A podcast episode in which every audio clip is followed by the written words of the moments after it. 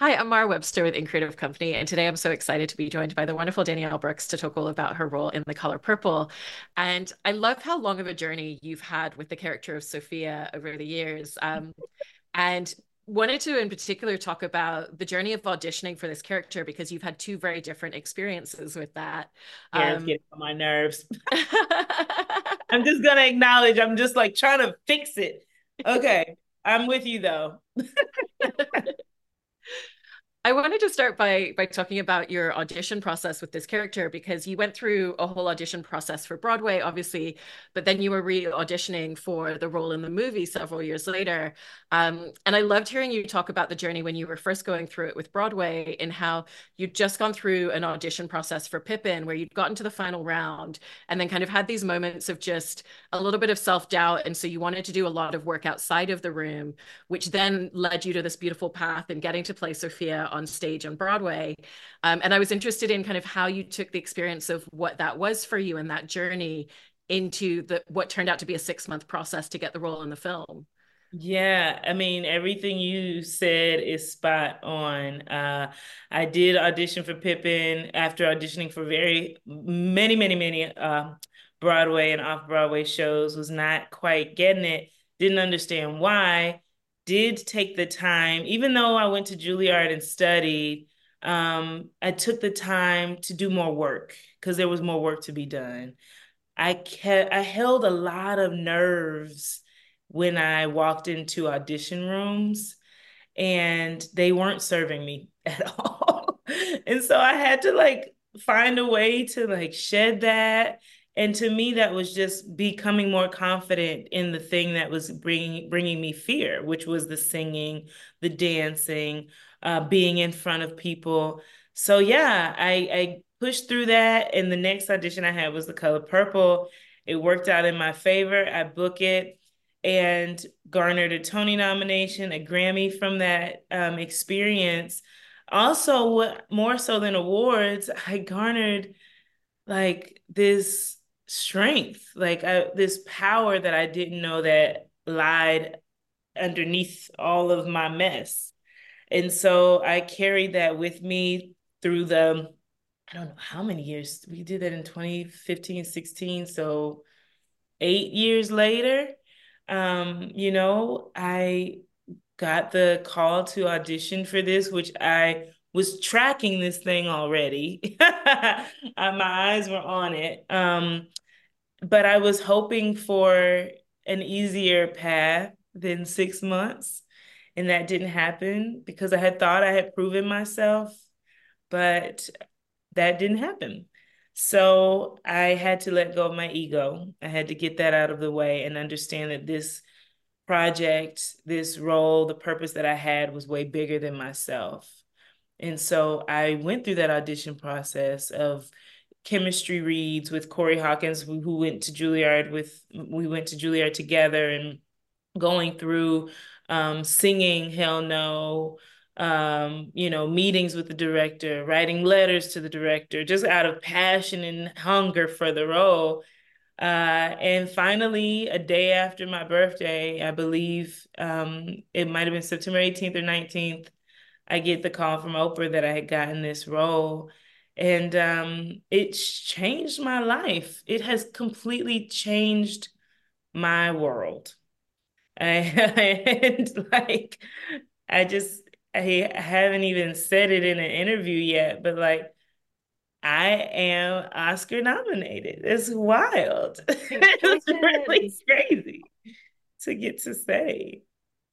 I mean, it's it's so well deserved because you've done so many beautiful things in how you've you've captured this character. And and one of the things i wanted to ask you about is playing a character that kind of requires making larger choices because she has this just effervescent charisma to her and you really bring that to her at the foreground. And at the same time you capture that fragility and vulnerability and kind of the inner mm-hmm. world of her just as much. And i was really interested in how you kind of approach playing a character that asks for these two very di- different types of things for you in a singular performance and make sure that you're honoring both of them all the time. It's where i love to live it's where I love to live as an actor in the humor and the complexity and the deepest of pain because that's what my life has been. You know, I think about the dinner scene where Sofia has this in a nanosecond change of emotion from the laughter into the cry. And I feel like that's to me was one of the most honest moments that I had found because I feel like that's what we do as humans. We find a way to laugh through our pain. We find a way when someone says, Hey, Mara, how are you today? I'm good. I'm okay. When we're really hurting inside. And so I felt like had an incredible opportunity to show the humanity of who we are. Um, and for me, that's always found in the details.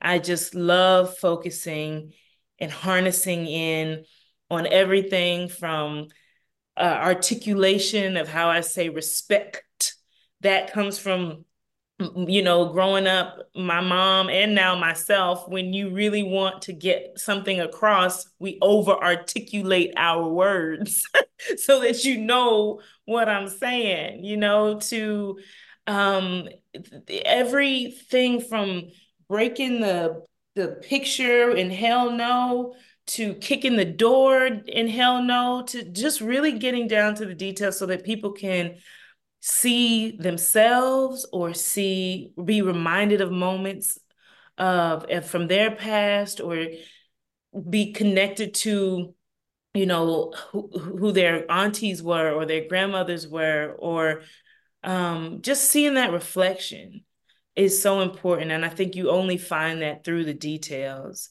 And so that's where I live. I love being in both worlds because that's just true to who we are as human beings.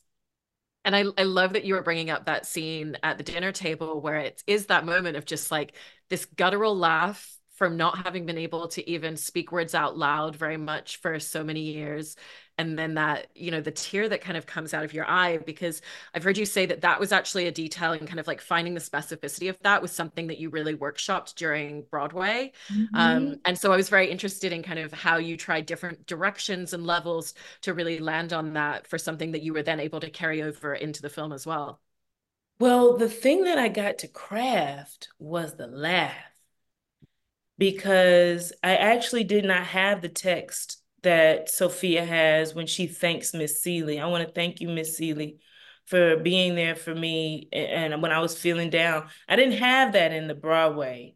So what I got to do was craft a laugh with the audience who is also a character. They tell me what's working and what doesn't. And I felt like it translated in the film because what you have is the audience has been waiting for a moment for this intensity to kind of swell down. And you get that with Sofia's laughter, which, as we know, is to me one of the easiest ways to pierce in someone's heart is make them laugh. And so from there on, I just hit them with the real of what's going on and what she's really feeling. Um, so that part was crafted off of so many there's so many layers. I mean, it's just so many layers. I think of the complications of being a woman and not having agency over our bodies, not being able to have equal pay for you know oppressors of the world always trying to find a way to kill our spirits. You know i feel like that was her moment of actually not getting to say i'm okay i'm good but to actually feel which is what we're trying to do as storytellers and as artists is make people feel something. You know what i mean? Connect to something um, you know, imagine better for themselves or their lives or see themselves moving indifferently. Um, that's that's the goal of what we do. And so yeah, I feel like I, I I grabbed some of that from the Broadway, but a lot of it was also new discovery and and a lot of, you know, a lot of different things that helped to craft that um, you know, from thinking of people's hurt and pain that we face every day and there's there's such a beautiful friendship that exists between her and between Celie um, and it feels like Sofia looks at Celie in a way that nobody else has in her life yet. And she holds that space for her. And, and there's the line of referencing, you know, oh, like you remind me of my mother and the relationship that she had with my father. Um, and so, how did you set about wanting to just create that idea of I'm looking at you and I see your whole self. And also, I want to be here to protect you as much as I'm trying to protect myself in the world? It's a great question because when I did do it on Broadway, I always thought when she talked, did the whole Hell No song and was explaining, you know, all my life I had to fight. You don't know me. You don't, I always thought it was so combative and more of like putting someone in their place.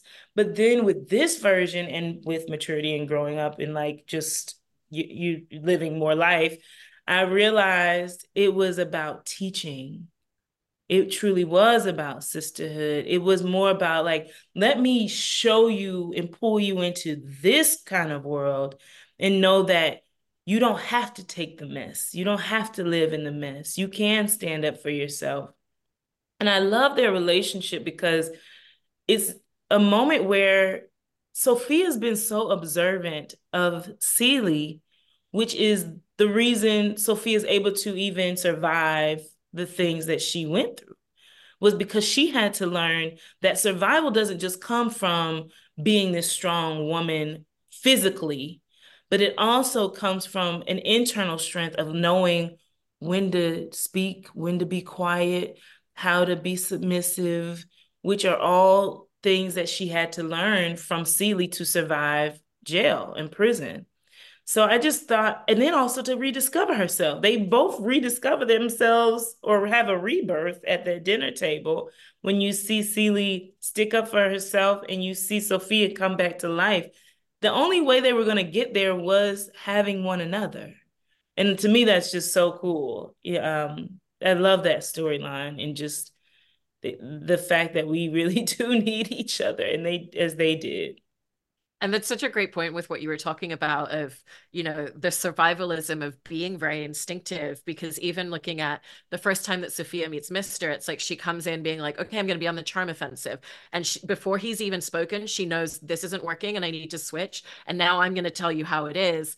And so, how did you kind of find the the rhythm of a character who's always having to try and move three steps of everybody else? And essentially, yeah. it's if I say it before you can, then I have the power in the situation and I can shift the air in the room. That's so cool. I mean, there's also a part of her that is still developing and growing. I think a lot of it is just her street smart. She is a survivor. You know, she does talk about all my life I had to fight my daddy, my brothers, my cousins, all of the uncles, you know. So she's learned how to navigate men. But she's also at that point in her life where she don't want to have to navigate men. she want men to navigate correctly from the beginning. and so she's always at this um I think an internal fight that her and, and and Harpo both are having of breaking these generational curses that they've both witnessed within their own traumas and within, you know, the people that came before them. They're both fighting that. But in the beginning, Sofia is still learning and growing. She's like a teenager. She's like 17, 18, 19, somewhere in there. Um, so she's like, even though she does have the street smartness about her, she's still learning. And she's still like, like making mistakes, you know, and because she should not be beating her husband. But we all know. But she's she's trying to, she's really trying to do what's right. Um, and what I've also found interesting is this is a woman who is fighting these generational curses, but being punished for doing so. As we see when she meets Miss Millie and her husband, she is as every mother wants to be or father as well, be that example of strength for their child. You want your child to witness you being strong. And when she does that, it comes with consequences, almost deathly consequences, where she has to say, Get my children out of here, get my children out of here. And so it's just such a complex um complex character to live in and and discover um you know and navigate watching her like being in her shoes and navigating all of that especially as a woman being one of the first free people you know coming out of slavery and having to just fight so hard for her marriage, for herself, for her children, for her sisters be being so Celie. Um it's it was it was what you want as an actor. You know, you want complexity. You want it to be on the page. You don't want to have to like fill in all these gaps, you know. And so I think to me, I think I'm a testament of that too. When you do have, because I've done it so much where I have had to fill in gaps for characters and writing that wasn't the best. But I think I'm a testament of like, too, when you have all of the elements, a great script, a great cast, the writing. I mean, Alice Walker's book, which just is so detailed and gave me so much to work with. Everything falls into place. You you know, you get to just play. That's what I felt like I got to do. And and also even just like having the space of a director like Blitz who encourages ideas and trusts in the cast that he's hired to know their characters and and to have ideas and scenes and i love the detail of the fact that in hell no it was you that was like no she needs to kick through the door um, and I wanted to just ask a little bit about the genesis of that for you and the ideation, because I've heard you describe how it came from that that training instilled in you at Juilliard of every time a character enters or leaves a room, you want the audience to like still be carried with you and to be with you in that moment. So how did that give you the idea of she really needs to kick this door down in this moment? Because of the detail of the book. When this is a woman described as someone who like got game with a bow and arrow. She's an Amazonian woman. They talk about her be strength and just how she don't take no mess. You know, and so I'm thinking a woman like that, she don't daintily come through a door. You gonna push the door. And I was just having this conversation too of like, do you know, are you an actor that uh, watches your work or you don't watch your work? And that's why i i personally do like not on every scene like deep scenes like the jail scene and dinner scene. I don't watch that stuff. I don't want to watch that stuff. I think that's kind of indulgent in your own emotions. That's not the stuff i watch for. But there was moments that i watched um, like there was a wide shot that blitz was having when um, i'm walking into before i walk the deck um, into the house for hell no, and I'm with Celie, and um, and I'm saying I feel sorry for you to tell you the truth, and I kicked the dirt. And I remember watching before I kicked the door, I, I was just walking. I was like, there's no way that Celia and Sofia on this wide shot are just gonna be walking to the house. Like, I need to add an expression of how she feels and who she is. So I said to Blitz, I said, can we go back? I have one more thing I want to try. And that was, I feel sorry for you to tell you the truth. Kick that dust because that's how she feels. And he kept it. And it made me so happy because I was like, now we're getting to like the, the, the, description of who she truly is with these small details or letting the like letting the audience member know who they're getting to understand and, and come in contact with with Sofia. So I forgot the question, but I I I I I thrive off of getting in the middle of each space of lines and I, I thrive off every frame. And and maybe I'm learning as I talk more about it there might be a director somewhere inside of me because I I do that even when I'm watching my peers. I'm just like oh in my head I can't say nothing but I'm thinking about like well, if you did that or if we did that how much more would we milk out of the story. I think that's for me, milking it, milking it. And I think that goes back to the Juilliard days too. Like when you're just in a white box, you have nothing but black clothes on in a white box, and you're having to create this world and make this world and and use your imagination.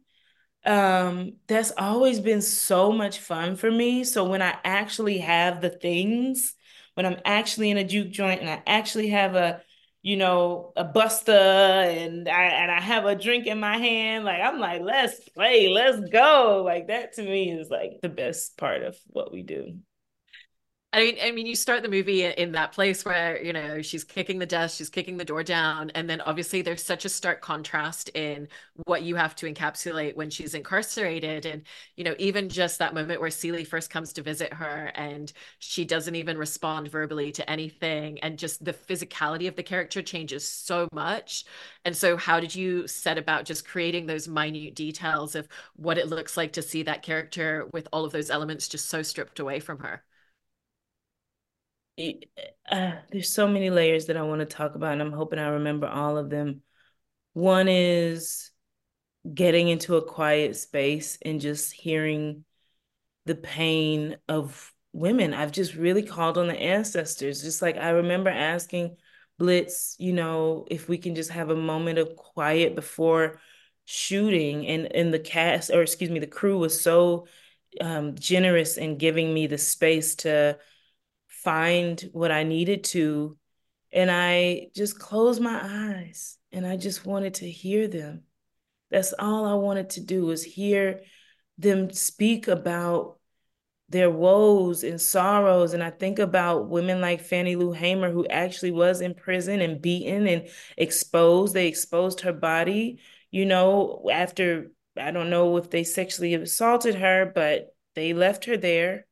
I thought about her. I thought about, you know, women in slavery having to take from their own baby's milk and, you know, give of their milk to white children that they were raising. Like I thought about all of these just pains that we go through um, and have gone through as women and and letting that land in that moment. But there's this one moment where Celie slash Fantasia talks about, um, you know, as as as Sofia's been depleted and and and is her spirit is gone. She says, you know, talking about Harpo, and she starts talking about her children. And I think that was the moment that I decided to lift my head because that was like a glimmer of hope that Sofia could hold on to was her children. And I think about that now as a mom, just the sacrifices that we make every day as moms. You know, we're personal alarm clocks and hairdressers and personal chefs and chauffeurs and therapists. And I'm only speaking about being a mom, but not even talking about being a wife. you know what I mean? There's just so much sacrifice that we make every day for our children. And I think that was just the glimmer of hope for her. And then I remember doing this at finishing that scene in the jail and having the permission I felt in my spirit, those women talking to me, saying, Don't leave me. That I improv that line. Please don't leave me, don't leave me. Because I felt that's what the spirits were saying to say and uh, he kept that in. Um, but yeah, it's so complex, all of it. And I just am so grateful to be the vessel because it is a lot of sacrifice, giving of yourself that much. Um, I felt so tired. I, I wrote in my journal, I mean, I just used the word, but I wrote in my journal after these 60 plus days of shooting, I am depleted. I'm so tired. I had given everything I could give. I was in PT and doing um, chiropractor for the scene where I, the white mob comes at me. Like my back went out during that scene. Um, so I had like been the vessel, done everything I could do, you know, because I knew what we do is about service. It is not about ourselves. And the reason that resonates with me so deeply is because when I watched this in 2005 and watched The Color Purple, if those women on that stage did not give their everything that night that I went to see it, I don't know if I would be here. So I feel like I have a responsibility to whomever is watching our version is and is trying to find their purpose in life. I might be that vessel. So I have a responsibility for their path to give everything that I have so that they can, you know, come to to their, you know, destiny and and, and what they're supposed to fulfill in life. I really, really love that sentiment. And you know, it's especially kind of going back to the idea of what you were talking about earlier with that dinner scene for Sofia and Celia is just this idea of them being reborn and, you know, with with everything that you were talking about with her just being in this place where she's completely depleted and then she goes through that moment at the dinner table where she comes back into herself. It's not that she suddenly becomes fully the version that she was before because she's had all of this life experience that has taken her on a different path. You know, none of us are ever complete in the journeys that we're on in life. No. And so, how did you set about constructing the idea of who is she going to be at the end of this part of her story? I think that was the hardest part. I was like fit, trying to figure out who is she after this, you know, because in the play, you don't get much of that. You just see her go to the picnic and she's with Harpo and they're good. But this, there was more story when you see her um, at the funeral and you know you do see her at the picnic and there's a few other moments. So i was really trying to figure out like how am i going to craft that? And like you say we're all works in progress. She's never going to be the same sophia that she was. She's never going to be that strong fighter that we first met. Um, but I think what we witness is someone redefining strength for herself. And I think that's what we all have to calibrate for our walks of life, whether that's strength or, you know, put in another verb, you know, whatever it is that we're trying to do, we will have to recalibrate that for ourselves um, as we go along. And I and that's what I kept trying to find. Um, so I don't know if I found it per se, but I think I I think I try my best to find like how she's now redefining strength for herself and it's a little quieter than we've noticed. It's not as loud. Um, it's softer, but you can feel like this internal strength now. And and I've heard you say that in playing Sofia that she's given you so much as a character in terms of allowing you to feel more comfortable sitting in your own power without apology and um, I remember when I, when I saw the film screening and there was like such adulation for you afterwards and you sat there for a moment just going I'm learning how to take this in. Like I'm learning how to receive this. And I was just interested in you know over the last couple of months how you feel like even since playing her that's just been a continuation of your journey and kind of learning to sit in yourself differently because of playing her and the response that you've had to her. Yeah i'm I feel like I was watching. I feel like I was watching. I was watching. I was watching a sermon today uh, by my favorite pastor, Pastor Mike Wallward, and I, to me, he's more like a Brene Brown. Like he's just like, he's just a spiritual teacher, and he was saying when you come to like the greatest moments of your life, like the pinnacle moments like I'm experiencing now, get away. Get away. So it doesn't cloud the true judgment of who you are. So all that noise that you hear about yourself doesn't like get you big headed, basically. And so I'm in New Zealand shooting um, Minecraft right now.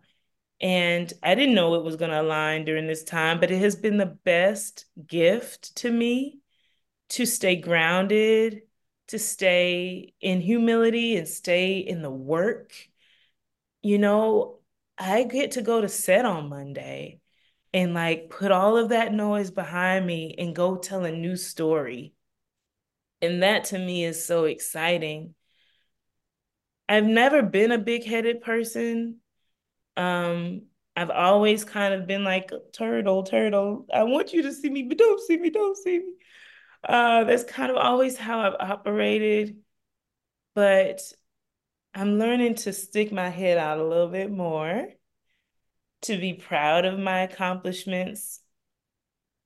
You know, I just feel like I was raised in a way that humility wasn't defined correctly for me. It was in a way of like, you didn't get there on your own and you you just you ain't better than nobody kind of attitude.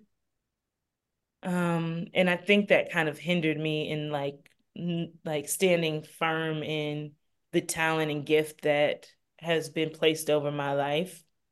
So i think when i talk about Sofia and like redefining her strength i've had to redefine humility for myself and what that looks like so it's it's it's definitely not the turtle hiding under the shell anymore. It's definitely the turtle that's sticking his head out and saying, I'm here, like Celie does. I'm here.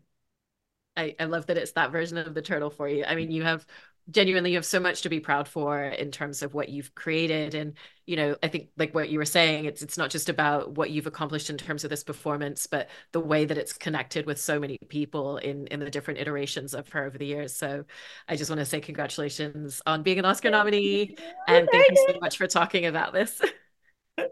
Thank you. Thank you for your thoughtful questions